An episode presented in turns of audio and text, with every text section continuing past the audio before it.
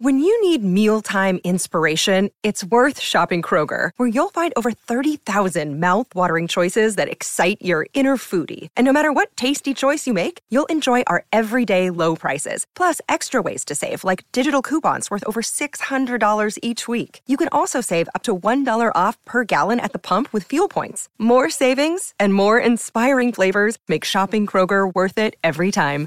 Kroger, fresh for everyone. Fuel restrictions apply. Think you know the Brooks Ghost? Think again.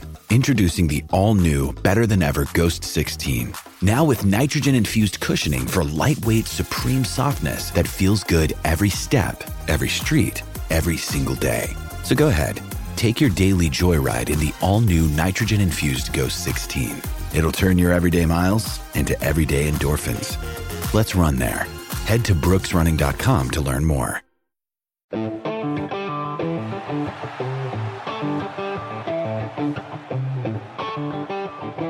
Hey, everybody, it's Trags once again. And this week on Red Sox Beat, I welcome in another Rob. This time it's one of my very, very favorites in the business and one of the guys I have to thank for a team of my, maybe I shouldn't say youth, but younger days. That team winning it all. Rob Dibble. Rob was one of the nasty boys of the 1990 wire to wire Cincinnati Reds, of course. He was the 1990 NLCS MVP against the Pittsburgh Pirates.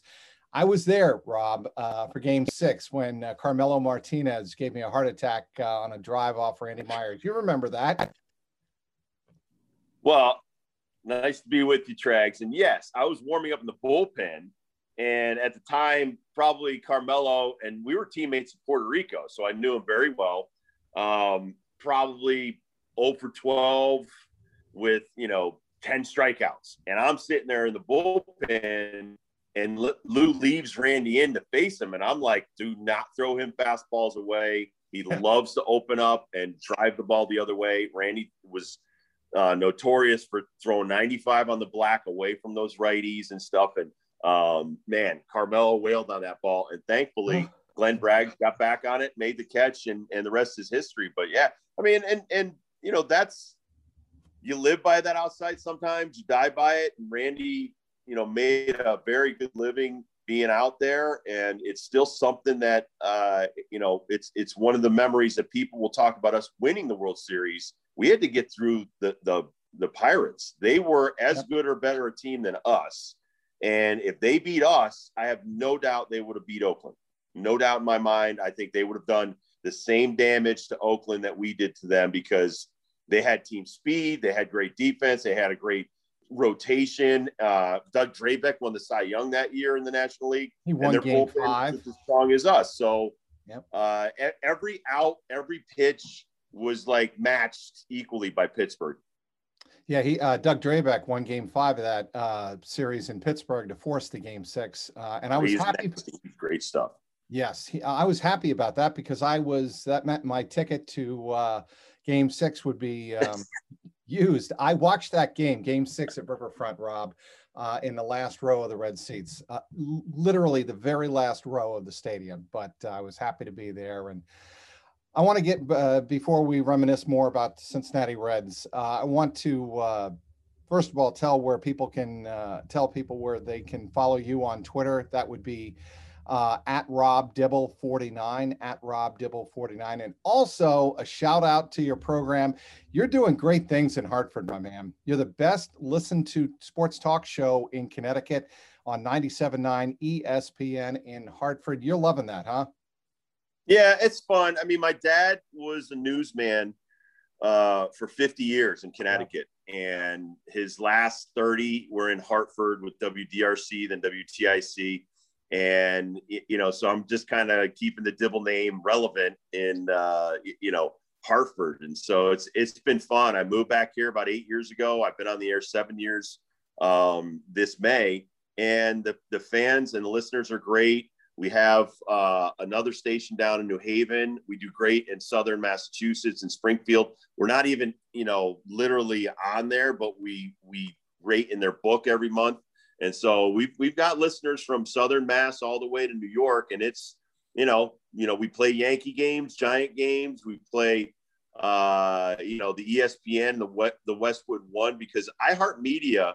we don't have to just you know do espn or fox or we could do everything and that's right. that's why it's so much fun is i can get you on my show uh, i can get uh, you, you, know charles davis on my show from cbs i could get on you know tim brando from fox. And and so you know when i was either working for espn or fox your bosses won't let you do that. You can't play you know all around in in, in the sandbox so to speak. So it, has been a pleasure to do it. And uh, as long as people keep listening i'll keep doing it. Well, that's a great segue, right, Dibs? Uh, what happened over the weekend? I got to tell you, I've been impressed with the job Alex Cora has done with the Red Sox. I didn't see them jumping out of the gate 36 and 23. You know, they bounced back. They lost the first three in Houston. They win the final game uh, down in Houston and then come into New York and sweep the Yankees. Kind of a controversial game on Sunday night, but uh, the Red Sox did all the right things over the weekend, and they're only a game back of Tampa Bay in the AL East. You know, a lot of people thought this was going to be a four team race. I think it's going to be a two team race in the AL East. Oh, absolutely. Well, I, I, mean, I like Tampa, but I also like Toronto. And George Springer's about ready to come back. Their their pitching is solid, so I think that'll that'll keep them around ninety to ninety five wins. You really do. Um, no, yeah, you know, Cal, you know, Cora's done a great job. Give Chaim Bloom a lot of credit. Um, some of some of these pieces that he put in there late, like Renfroe, has been fantastic. Great outfielder, right out of my um, getting getting assists from right field. Um, but their their rotation is solid. Um, I don't know if Sale will get back. I don't think that that you can count on him. So you may have to do something at the trade deadline. But their bullpen has been solid. They're right up there, top five in pitching. Uh, I know they're in the top ten in, in offense. You know, and and and because no one really cares that much about the batting average overall for teams, um, with runners in scoring position, they do a very nice job. They put the ball in play, they put pressure on the defense, and that's where the Yankees are getting killed. I mean, it, it's bad enough that like four guys in your lineup are hitting under 200, but every time there's a guy in scoring position, let's say in extra innings, like last night, yep. they can't move a guy to third. They can't bunt. They can't hit a ground ball to the right side. They can't hit a fly ball to the outfield. To me, it's basic stuff that I, I know you love analytics and I know you love listening to people that uh, may not have played at the highest level, but at, at some point, you have to get back to we got to move this guy over and get him in. We, we got to steal a base here and there. I think they're the worst uh, team at base stealing in the American League. So, you know, Alex Cora's got team speed, he's got team defense, he's got pitching, he's got offense, and uh, and he's got guys that are going to come up from the minor leagues that are very talented. You know, I, I you know follow what they're doing in Worcester, um, follow what they're doing in Double A, and so because they play against the Hartford Yard Goats in Hartford, their their team that's in uh, Maine. So um, I, I, think that they're built for the future. I, I, think they've done a nice job. Yeah, you don't want to lose Mookie Betts um, you, you, but Verdugo has done a great job, and you know uh, this, you know, um, Vazquez has done a great job behind the plate. You know, and and so every every position where you look at um, where you need a specialty guy to come through for you, that's what the Red Sox have done very well. So I'm glad you brought that up because I have always felt this, Dibs. When your best players are your best players, and you know right. where, where I'm going with this you're going to be in good, great shape. And right. the top four hitters, Devers, Martinez, Bogaerts, and Verdugo, are all having very good years. And yes. I think Bogaerts right now, look, uh, Shohei Ohtani is he's the MVP in the American League right now, right? right? I mean, no arguments about that. But if you take a look at what Xander Bogaerts has done, not only offensively, but uh, Rob Bradford, uh, WEEI.com, brought this up last week.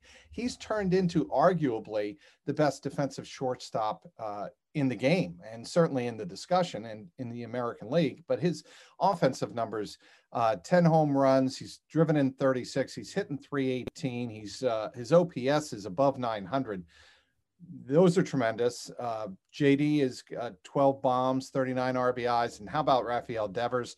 15 homers, yep. 48 RBIs, a 275 average. He's also right there, I think, an MVP consideration.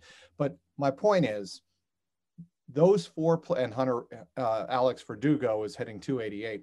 Those four players have really carried the Red Sox early in this year. Oh, absolutely. And listen, Kiki Hernandez is going to hit.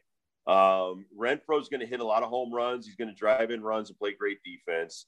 Um, yeah, you miss Bradley in center field, um, Benintendi and Betts. I mean, you, are going to miss those guys, but you know, big leaguers find a way, and you can contribute in other ways. If if you're not making a Gold Glove play, maybe you score the winning run, and and that's what I see when I look around at, at their talent. They also have guys, you know, Marwin Gonzalez, guys like that that have played. They've been on championship teams.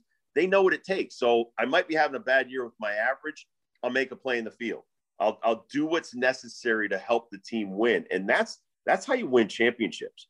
You know, we didn't, you know, I look back and, and I was shocked to find out we made like 102 errors in 90.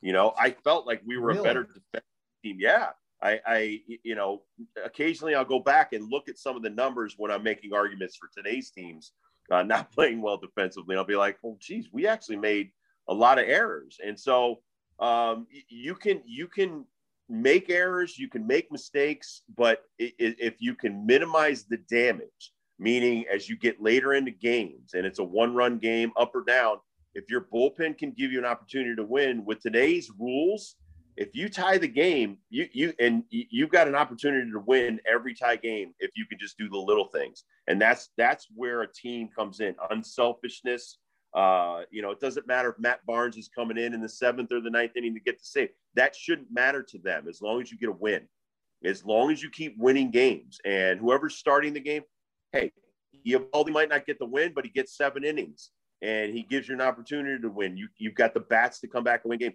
That's going to get you to 95 or 100 wins. And then you worry about the postseason when you get there. So I, I think the Red Sox are built for the long haul. I always, Mike, when I look at teams, I'm like, are you built for the regular season and the postseason, or are you just like a good regular season team that's going to win and get crushed in the postseason? The postseason comes down to the pitching and defense. That's right. Chaim Bloom has to get the okay. If he needs to add a bat off the bench, if he needs to add a, an arm in the bullpen because maybe they're run down uh, by the end of September, if he needs a guy in the rotation that's a rental just to win a championship, you might have to do that. But all, all of those things, if you're winning you know, and they're already 55, 58 games into the season, you know what kind of team you have now. You know, 50 games in, the GMs that I've, I've interviewed over the last 20 plus years, that's when they know if we're buyers or sellers at the trade deadline. So right now you're gonna you're gonna have to look to buy somebody, meaning you know trade for somebody, and they certainly have the parts to do that. So do you believe who? First of all, let me ask you, who do you think the Red Sox ace is right now? Got to win one game. Um, I mean, seven. between Eovaldi and and you know, it's I I would have said when the season started Rodriguez, but honestly, the way Garrett Richards has pitched and Eovaldi has pitched, those guys right now in Game One in the postseason, I give them the ball, but we're a long way from there. So yeah. I mean, I, I think they've got a lot of guys that could start that game. I'd, I'd much rather have it be like, listen, Greinke. I know the Astros probably wouldn't want to trade him to the Red Sox, but no. that's the kind of guy that he you, you're going to hand him the ball four or five times in the postseason, maybe six, and and try to get a world championship out of those guys. That's where we are as a game. You know, Astros don't win a few years ago if you don't have Verlander. You know, and and you need guys like a Scherzer, you need guys like a Trevor Bauer that'll take the ball and they know what they're like. Like Gerrit Cole, he might be just a waste for the Yankees if they don't make the postseason. It's not about paying him $35 million for 20 wins during the season. You're paying that guy $35 million to make the start in game one of the postseason. What do you think of Jacob DeGrom? I think he's special. I, I, honestly, I've never seen in my lifetime. I, I, I saw video of Bob Gibson, um, Sandy Koufax, Steve Carlton, guys like that that just are so dominant that it's it's some guys are, are two feet from even making contact, you know, and, and he, when he's moving the ball in and out, up and down, um, you know, he's like, he's like JR Richard. He's, he's like Nolan Ryan kind of stuff, except I think it's a little bit better because he's more pinpoint and he doesn't walk a lot of guys. So, you know, occasionally somebody squares one up on him. Big deal. He throws 100 miles an hour. But for the most part, you're only going to get about two to four solid hit balls off of DeGrom a start and I, I just think it's incredible. I think he's absolutely incredible. Well, what what's amazing to me, and I I remember Pedro 2000 very very well. I covered the Red Sox day in and day out back then, and uh, and I thought that was the best year I ever saw. But Yep. you know, and a friend of mine, a Met fan friend of mine down on Long Island, uh, New Jersey, told me that um, we're a long way from the end of the year and Right. comparing deGrom from Pedro, and he's right. But at five and two, I can't believe he has two losses. But five and two, 0.62 ERA. His WHIP is 0.57. He's putting up numbers that, if you project it across the course of the season, uh, he's going to give up probably. Uh, he's given up, I think. Uh, let's see, he's given up uh, four earned runs in nine starts. Four earned runs in nine starts, Dibs. That's nuts. I mean, and and Pedro, obviously, Pedro's one of the, the few pitchers that being 5'10, I mean, we're talking about like a six foot five, six foot six guy compared to like 5'10, 175 pounds. Pedro, pound for pound, greatest pitcher I've ever seen. You Yeah, I know, believe that. uh, I still Billy believe Wagner, another guy that threw 100 but didn't start games. Um, and Pedro had the best changeup. He was like Mario Soto changeup. Yep. He had he had the most ridiculous changeup I've ever seen. Um, so that's that's kind of a different conversation. But yeah, I mean Degrom has struck out like 50% of the batters he's faced. Um, I always look at even besides ERA, look at his hits to innings pitched. Yep. Anything that is like you know, 50, 50 less hits than innings pitched at the end of the season for a starter is incredible. He's on pace to be like over 100 hits less than say 220. He might allow 100 hits this year. That's just sick. That that What is, you know, So, it- not to it- interrupt you, Dibs. it's crazy. 25 hits over 58 innings. That's what he's allowed. Yeah. yeah. So I mean, he's going to get 200 innings, 220, and have give up 100 hits. That's nuts. That's like a that's like a 120 batting average, I guess. I mean, you're talking ridiculous Bob Gibson numbers. And and the thing is, what stops him is is the analytics department. He's not going to win enough games, you know, to to you know Right. look at like Know where you're 22, going. two, 22 and three kind of records because they don't let him stay in the game, and and the bullpen will either tie a ball game and and cost him wins because he's only getting 21 outs. They only allow him that much. You were a reliever, so maybe you look at it differently. But if you were a starter and you were getting pulled from these games and your offense wasn't always many times not supporting you, wouldn't you want to stay in the game a little bit longer? You know, try to convince the manager, uh, even though convincing Lou was, I'm sure, hard to do, but convince the manager, let me stay in. Come on, I deserve this.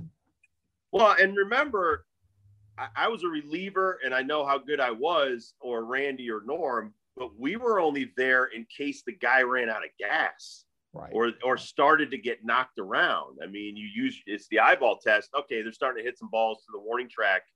You might want to, you know, start thinking about, you know, is his velocity going down? Is his location waning a little bit? Should we pull him out of the game? That that's what I was there for. That's I started my first two years in the minor leagues. I wasn't going to go deep into games. I, I threw too many pitches as a starter, but as a reliever, I could come in and you know attack and and be in and out in two innings. So that's what our role should be. Your role as the best pitcher on your team and best asset on your team in giving you a chance to win a game is leave him in as long as possible. Why would I pull Jacob DeGrom and put in the fifth best guy out of the bullpen? That makes no sense. No. What about the seventh or eighth? Now you have nine guys in the bullpen, Mike. So you're going to take out your best pitcher, and let, I'll even say for the Yankees or anybody else. You're going to take out Gerrit Cole. You're you're going to take out you know anybody like Max Scherzer and put in some fifth reliever. That makes no sense. No sense whatsoever. If that guy could get me one more out or get me one more inning and get me closer to a win, and especially listen, and I don't like to bring up guys' contracts, but whether it's DeGrom getting 150 million or or you know Scherzer getting 207 or even now you know guy getting 300 million, he's set for life. He's not thinking about is my arm going to last 20 more years. His money's set. That's guaranteed, concrete. So let the guy pitch. Let him try to win as many games as he can for you. You know, I would overwork these guys. If I'm the general manager, my job depends on you. This is like college. You know, I'm gonna I'm gonna work these guys to death. That's why I always tell parents, don't send your kid to college. You're trying to keep that that coach's job. In the in the major Yep. leagues, you know, if you want to keep managing, you got to win. If you want to keep being a general manager, you got to win. Why do you keep pulling guys out in the sixth or seventh inning? And now you got to get the final nine or 12 outs with guys that can't start, guys that are specialists for like one inning. And if they, if you keep using them, and this is the whole breakdown, you use them five days in a row, the third, fourth, fifth day, they're not as good. So when you keep depending on these guys to keep running them out there, running them out there, one hanging breaking ball like last night tied the ball game for the Red Sox, you know, and and that's the kind of stuff you have to start thinking about with your analytics department is how much are we using the seventh guy out of the bullpen? And how many times are we pulling out Jacob DeGrom or our number two or our number three guy and it cost us the game? That I'd like you to factor that stuff in because that's that's really the difference between making the postseason and not is I and, and I'm not a big like individual guy. So I'm not even, let's forget DeGrom's 20 wins. How many team wins do you have? Like this is where I look at a What's Cy Young team's guy. record and, when he starts? You know, a guy a guy go on the road and and out of his 14 starts, the team won 10 of those starts because he was in there Much for 21 relevant. out. That's what I that's when I talk about that's the Cy Young winner. You know, he's Totally he's agree. 10 and 2 on the road, he's 12 and 4 at home.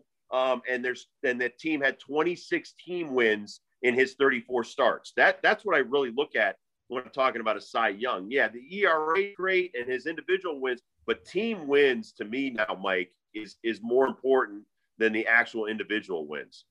I also don't have a big problem if you're taking Jacob DeGrom out of a game in the sixth inning or seventh inning, and there's runners on first and second, and you're bringing in your your either your closer or your like what you would have been, right? Like you said Right. earlier, that's what your role was with the Reds. Bring in a hard throwing guy who can get strikeouts, especially in this day and age. That's what you're paid to do. Uh, if you're a reliever, get strikeouts, get out of a jam.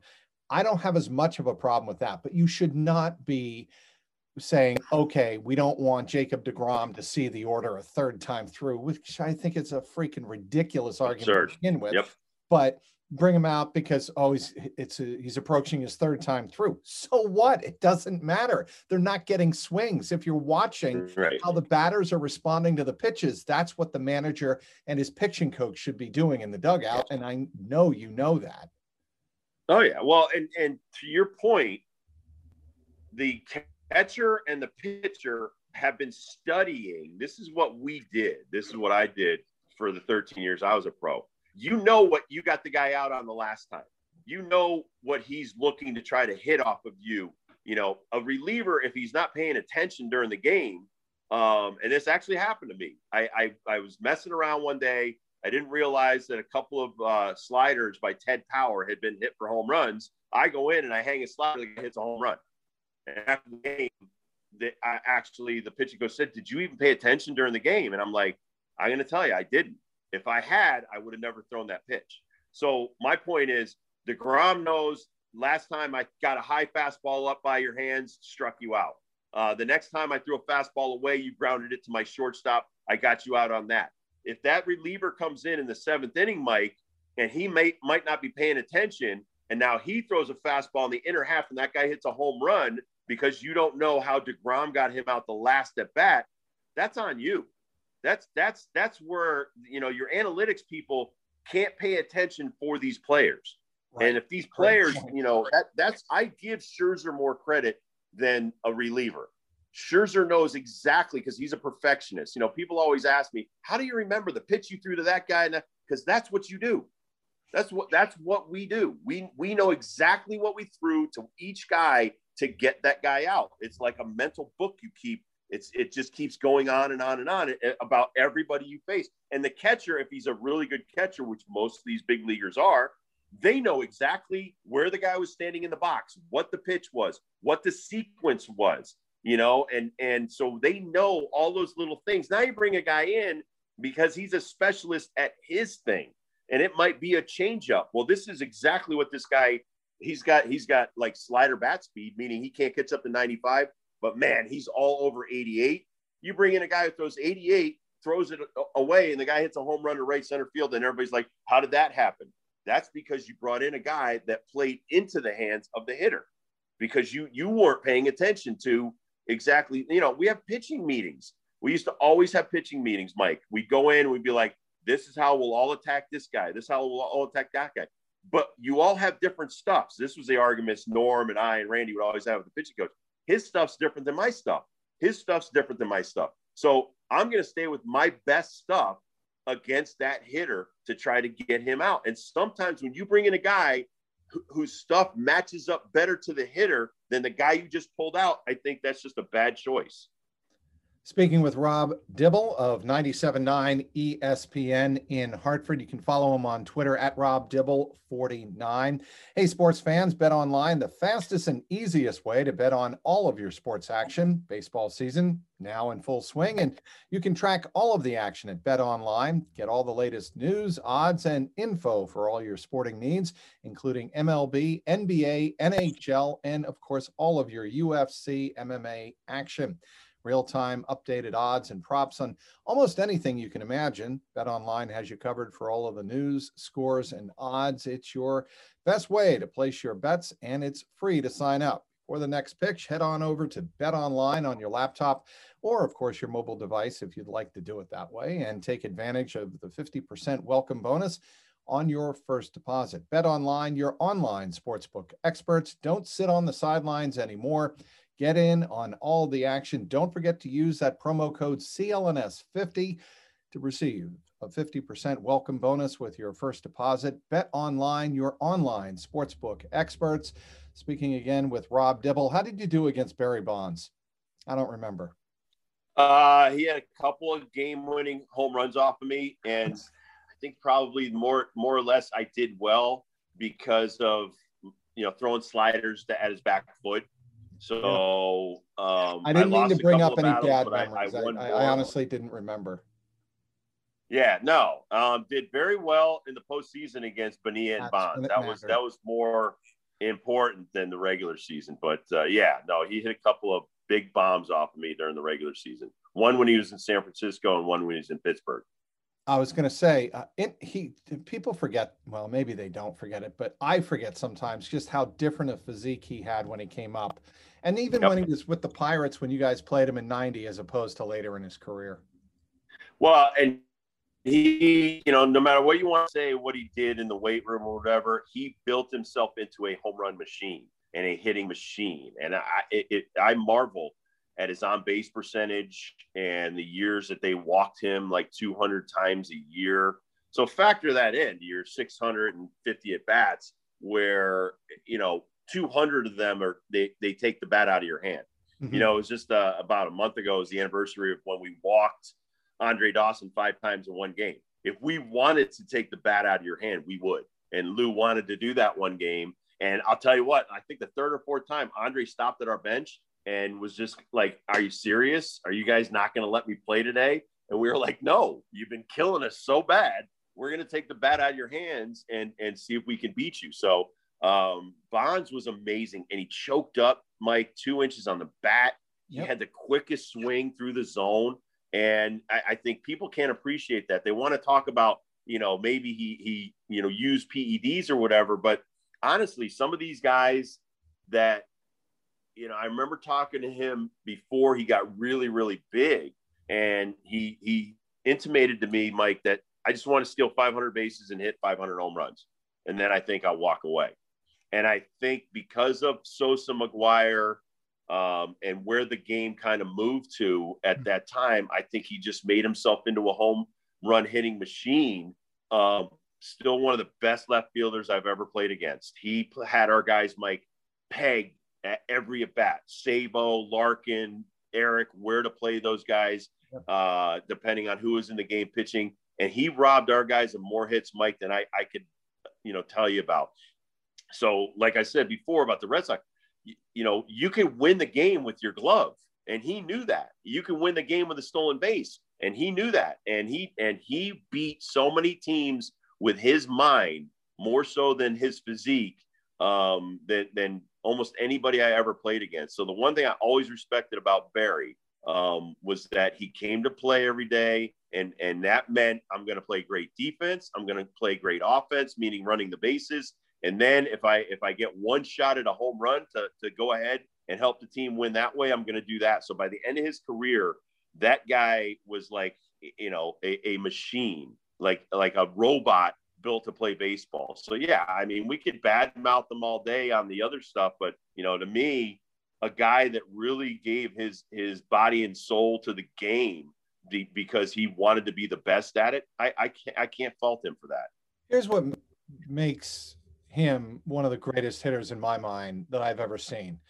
He just wouldn't swing at bad pitches. And it, there was no. a there was a pitch that he was looking for in a specific area of the strike zone.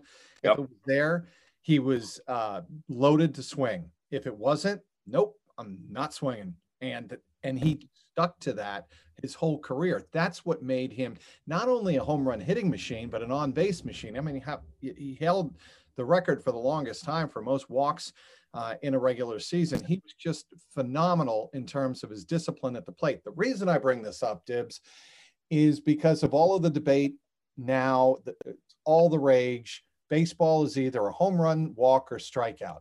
What are your thoughts right. Well, it's just not baseball. It's you know, it's it's individual statistics. It's you know, I I, I do analytics with the kids that I work with because it helps them understand what they they need to work on, what they're failing. You know, baseball is a sport built on failure, and you know, but when you excuse a strikeout or excuse an error in the field or you you you basically say you know hit and run you know you don't use it enough to, to where it's necessary in your game plan. Well then you're not playing baseball. You know it, that that's 70s 80s mentality in the american league like earl weaver waiting for a three run home run to win the game. You might keep waiting if the pitcher's sticking it to you you know so you know to me sometimes you have to manufacture the no hitter. I mean, I just had Paul O'Neill on my show. I mean, last three weeks I've had like Bret Boone, Paul O'Neill, uh, Wade Boggs, Fred on my show, and we all talk about the same thing. It's like the strikeouts only part of it, or the home runs only part of this whole this whole story right now. This the story is you you've said that certain things that were shameful to us, meaning striking out was shameful, and you came back to the dugout and you're like, man, that that was a brutal and unproductive at bat. Man on first and extra innings, and you can't get that guy to third base. That's an unproductive at bat. There should be some shame in that because of your team. It's a team sport. So, you know, it's just like not hitting the cutoff guy. That should be an embarrassment to any major leaguer. That's your job is to hit the cutoff guy or or get a good throw to the plate. Guys don't want to take infield outfield anymore. You, you don't want to practice base running then you're actually not really a baseball player. You're you're just a guy that just wants to you know do a home run derby uh, for your four at bats during the game. So for me, it, it has to be policed within the clubhouse. These players have to start shaming each other and being like, dude, you didn't move the base runner over with no outs and a guy on second. That's a terrible at bat. It's unproductive, and we can't win games if you're going to keep doing that. And that that way, the guy the next time he doesn't want to go back to the dugout and face that. And I honestly, Mike, I don't think a lot of players have the same family feelings we used to have. I love Eric. I love Paul. I love Barry. I love Chris. I'm not going to try to fail them. I, at all costs, my job is dependent on them respecting my play. So we won a championship because we all knew what we needed to do to win a game. And some days, some days that mean it meant me not pitching, or a, a you know Tom Browning coming out after seven. You know, sometimes you have to swallow your pride to win a game. And guys, right now, that's what I think the problem is. We could talk about statistics all day. I break those down. It's awful. The strikeouts are awful. The the swings and misses are awful. But the, the, the biggest thing is the lack of shame, the lack of discipline when when you're faced with helping your team and you don't get the job done. That that I think is the biggest problem with the game today. So I I live in Cincinnati now, and I, I watch Bally Sports Ohio all the time, and Barry Larkin is their primary color analyst, along with uh, someone else you know, I'm sure, Chris Welsh. They both do a yes job breaking down the game. And Barry's talked about that on the air this year about your responsibility to your fellow teammate. And I'm sure when you were there, you both had conversations about exactly that topic. that bond is just not there. And he, and he acknowledges that on the broadcast. It's yeah. different. And what's kind of fun with watching the Reds now um, is Jesse Winker and Nick Castellanos, and they're both having incredible years, MVP caliber years, a lot like Devers and Bogaerts with the Red Sox, very similar. Um, but Castellanos, I, I, don't know if you've you know read up on him or followed him. No, I'm watching him. He's doing a great job. He is one hell of a leader in that clubhouse. Yep and that that's where it really matters i mean of course the numbers matter but i think if you're going to be that next level player to get paid the big time money i think it should be more than just the the numbers that you put up on the field. How much of a um, foundation can you be in the clubhouse? And i those two guys are just having years that are remarkable. They're off the charts. Jesse winker on sunday just had his second uh, three homer game of the year in two weeks. No red in history, the oldest professional baseball team in baseball in in America. Uh, that team has never had a player with two three homer games in a season. That's what kind of a no. Listen, th- those guys are some tremendous players, and like you said, you can't measure what it's like to to you know Eric was like my older brother and and he'll always be my brother and and uh, I love him dearly. Eric was the first guy to show up at your locker after you like came in and like say I struck out four out of five times we got the win. And he would be like listen dude you're better than that. You can do better. You know he was always pushing you to bring your A game bring your best game and, and never be satisfied. Barry was the same way. Barry Larkin if people don't know he's bilingual.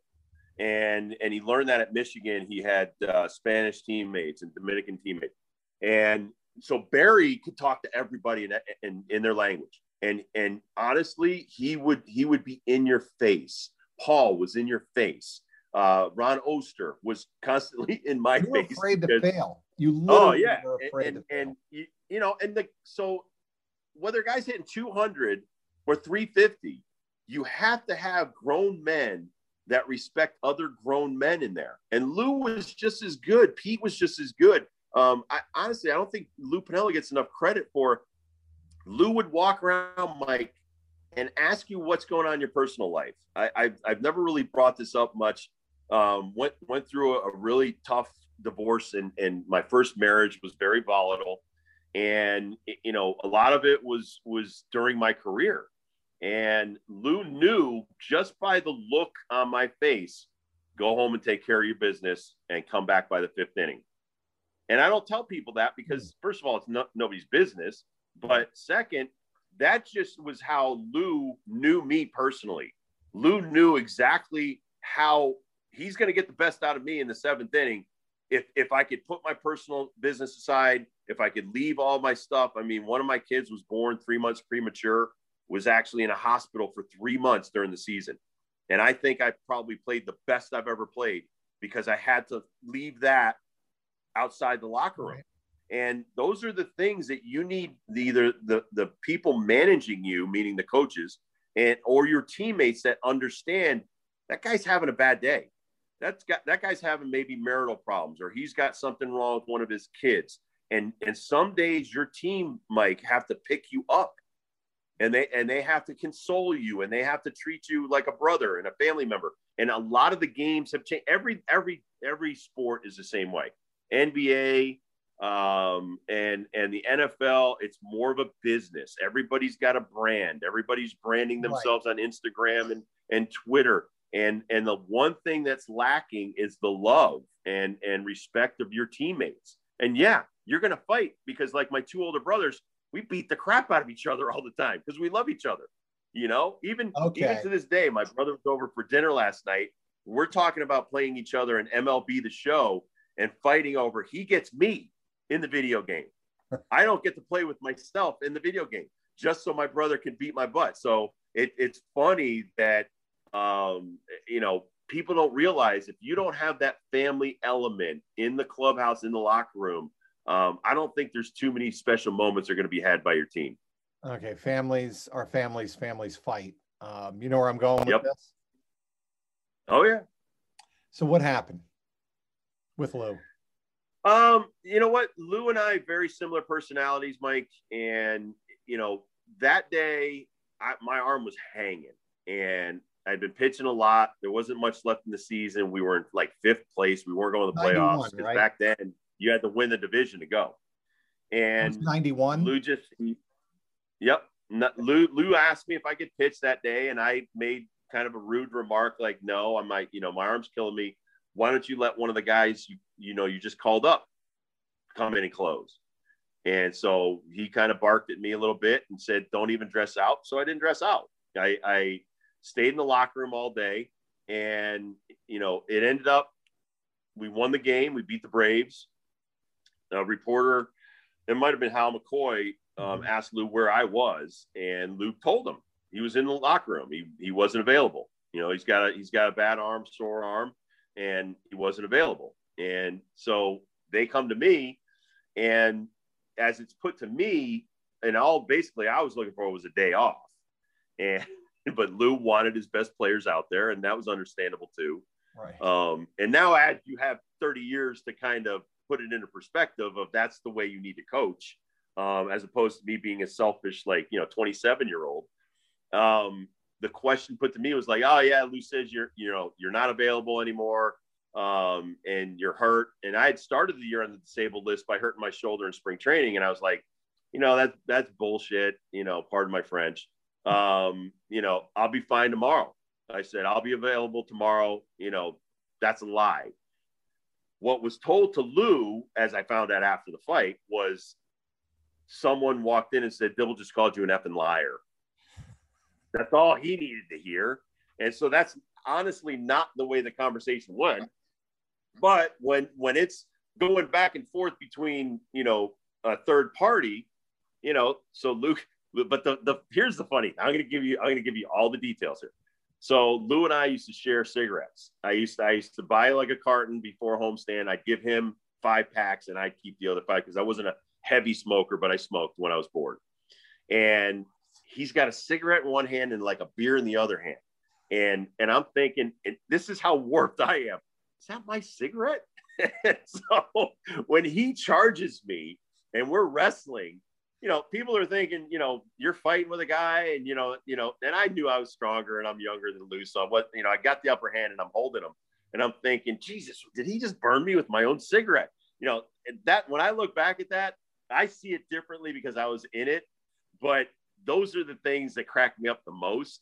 Is that it happened so quickly that uh, you know, after the fight was over, and we did more wrestling than, than fighting anyway because I didn't want to hurt him. And I and another thing that popped into my head, Jesus, this is my boss. You know, my dad had always taught me, don't fight with your boss or you're going to get fired. So uh, when I'm holding him, that's basically why I was telling him to calm down, dude. Calm down. You know, I don't want I don't want to have to hurt you.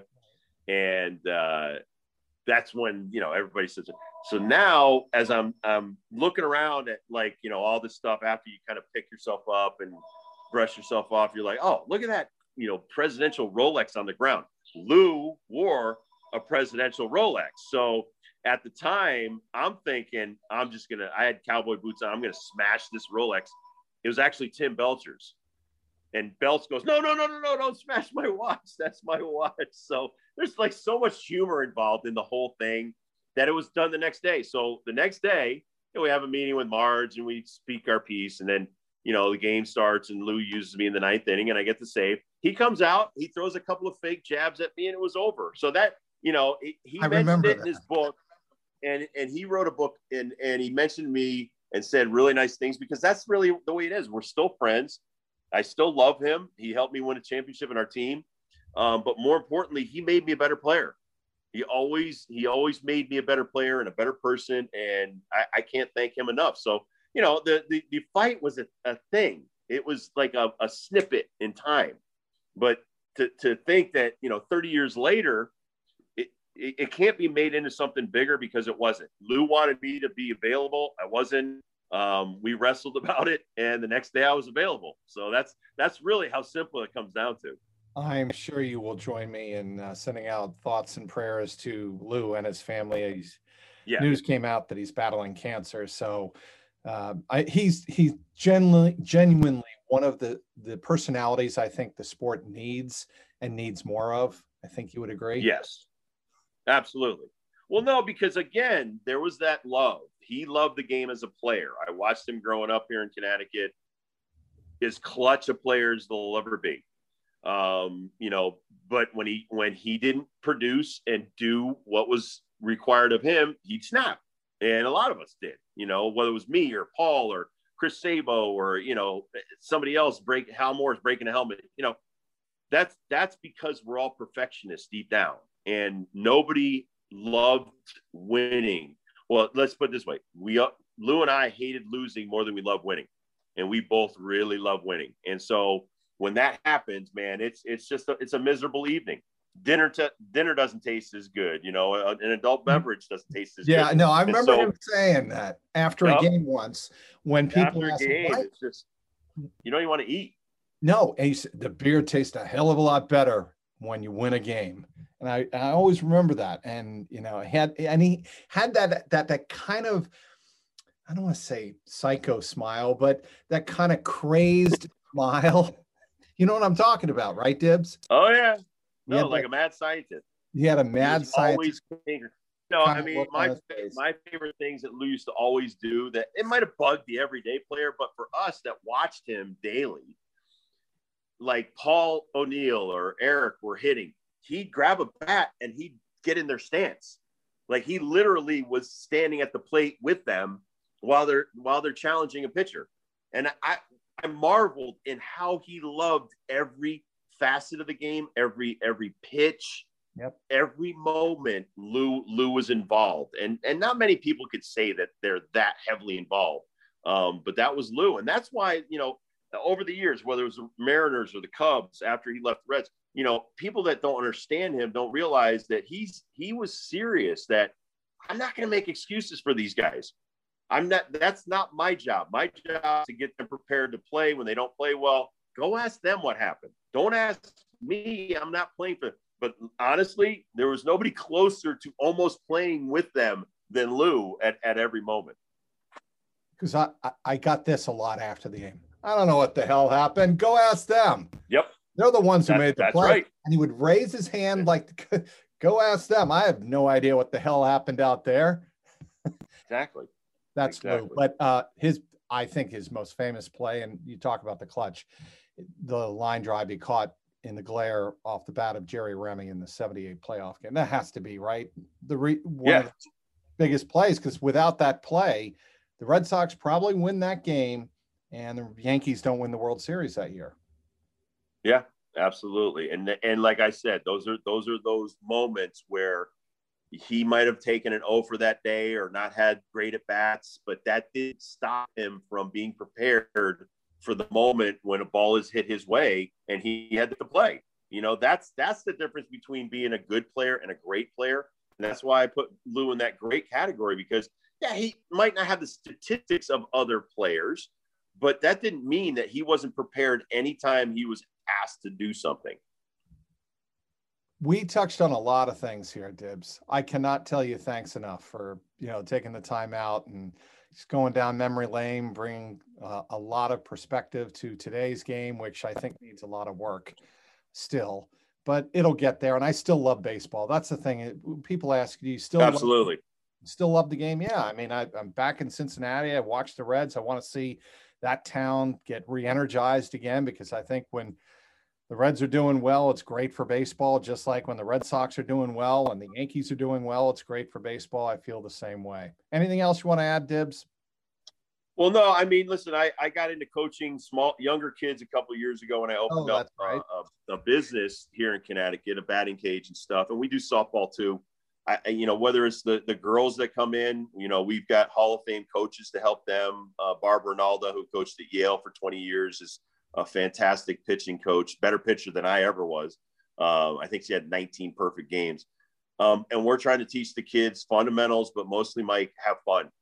Go out and love the game. You know, I mean, and and we've got some kids. We actually have uh, Justin Guerrera, the kid from Fairfield, that's uh, in in the College World Series playoffs right now at a Fairfield University. Had a great year. Uh, hopefully he gets drafted because he's going to be a hell of an infielder for somebody. Um, having that kid as an example in my batting cage every day, working and and toiling on every facet of his game. That's why I'm I'm doing this. Is that I want kids to see great players like that work hard. I remember coaching um, years ago when George Springer was a double A player and the, the batting cages I was working out of there. And George was in there every day working on his game. They're like, you ever hear of this guy? I'm like, yeah, I've heard of this guy. He's going to be a hell of a player. And now you, you see George Springer 10 years later, and uh, he, he's a hell of a big leaguer. So um, we're, we're just trying to help kids any way we can because I, I love the game. Honestly, I, I've got 40 years experience that I, I try to offer to these guys. But the, the biggest perspective is Mike, I loved it. I loved practicing. I, I loved even when I was throwing a tennis ball off the roof of my house or against the, the chimney. Um, you know, those are the things that make you a great player. Um, not not the analytics or yeah, I've got all the the HitTrax and I've got Rapsodo at my place and all that stuff. That's part of it. The other part is you got to have a big heart. You got to love playing the game. And I, I, was blessed enough to play with a lot of guys that love playing the game and still love even talking about or teaching the game. So you don't worry about spin rates. I do worry about spin rates when they're not strikes. oh, right. You you could throw a spin rate all you want if it's uh, a foot outside, but what I try to teach is if you can't control it 50% of the time for a strike, it's it's not going to be effective for you at the next level. Fair enough. And that is Smash Factory, right? RD Smash, Smash Factory in Oxford. Yeah. Dot com. RD Smashfactory.com. Is that where? Yeah. Rob Dibble Smash Factory. Yep. Got it. All right, Dibs. Uh, this has been tremendous. I really appreciate all your time. You're the best. No problem, Mike. Take care, bud. I want to thank everybody for downloading today's podcast. Thank our great guest, Rob Dibble of 97.9 ESPN in Hartford. You can follow him on Twitter at Rob Dibble40 nine. Want to thank our great sponsor, betonline.ag. This is Mike Petraglia, and this has been the Red Sox Beat podcast powered by CLNS Media.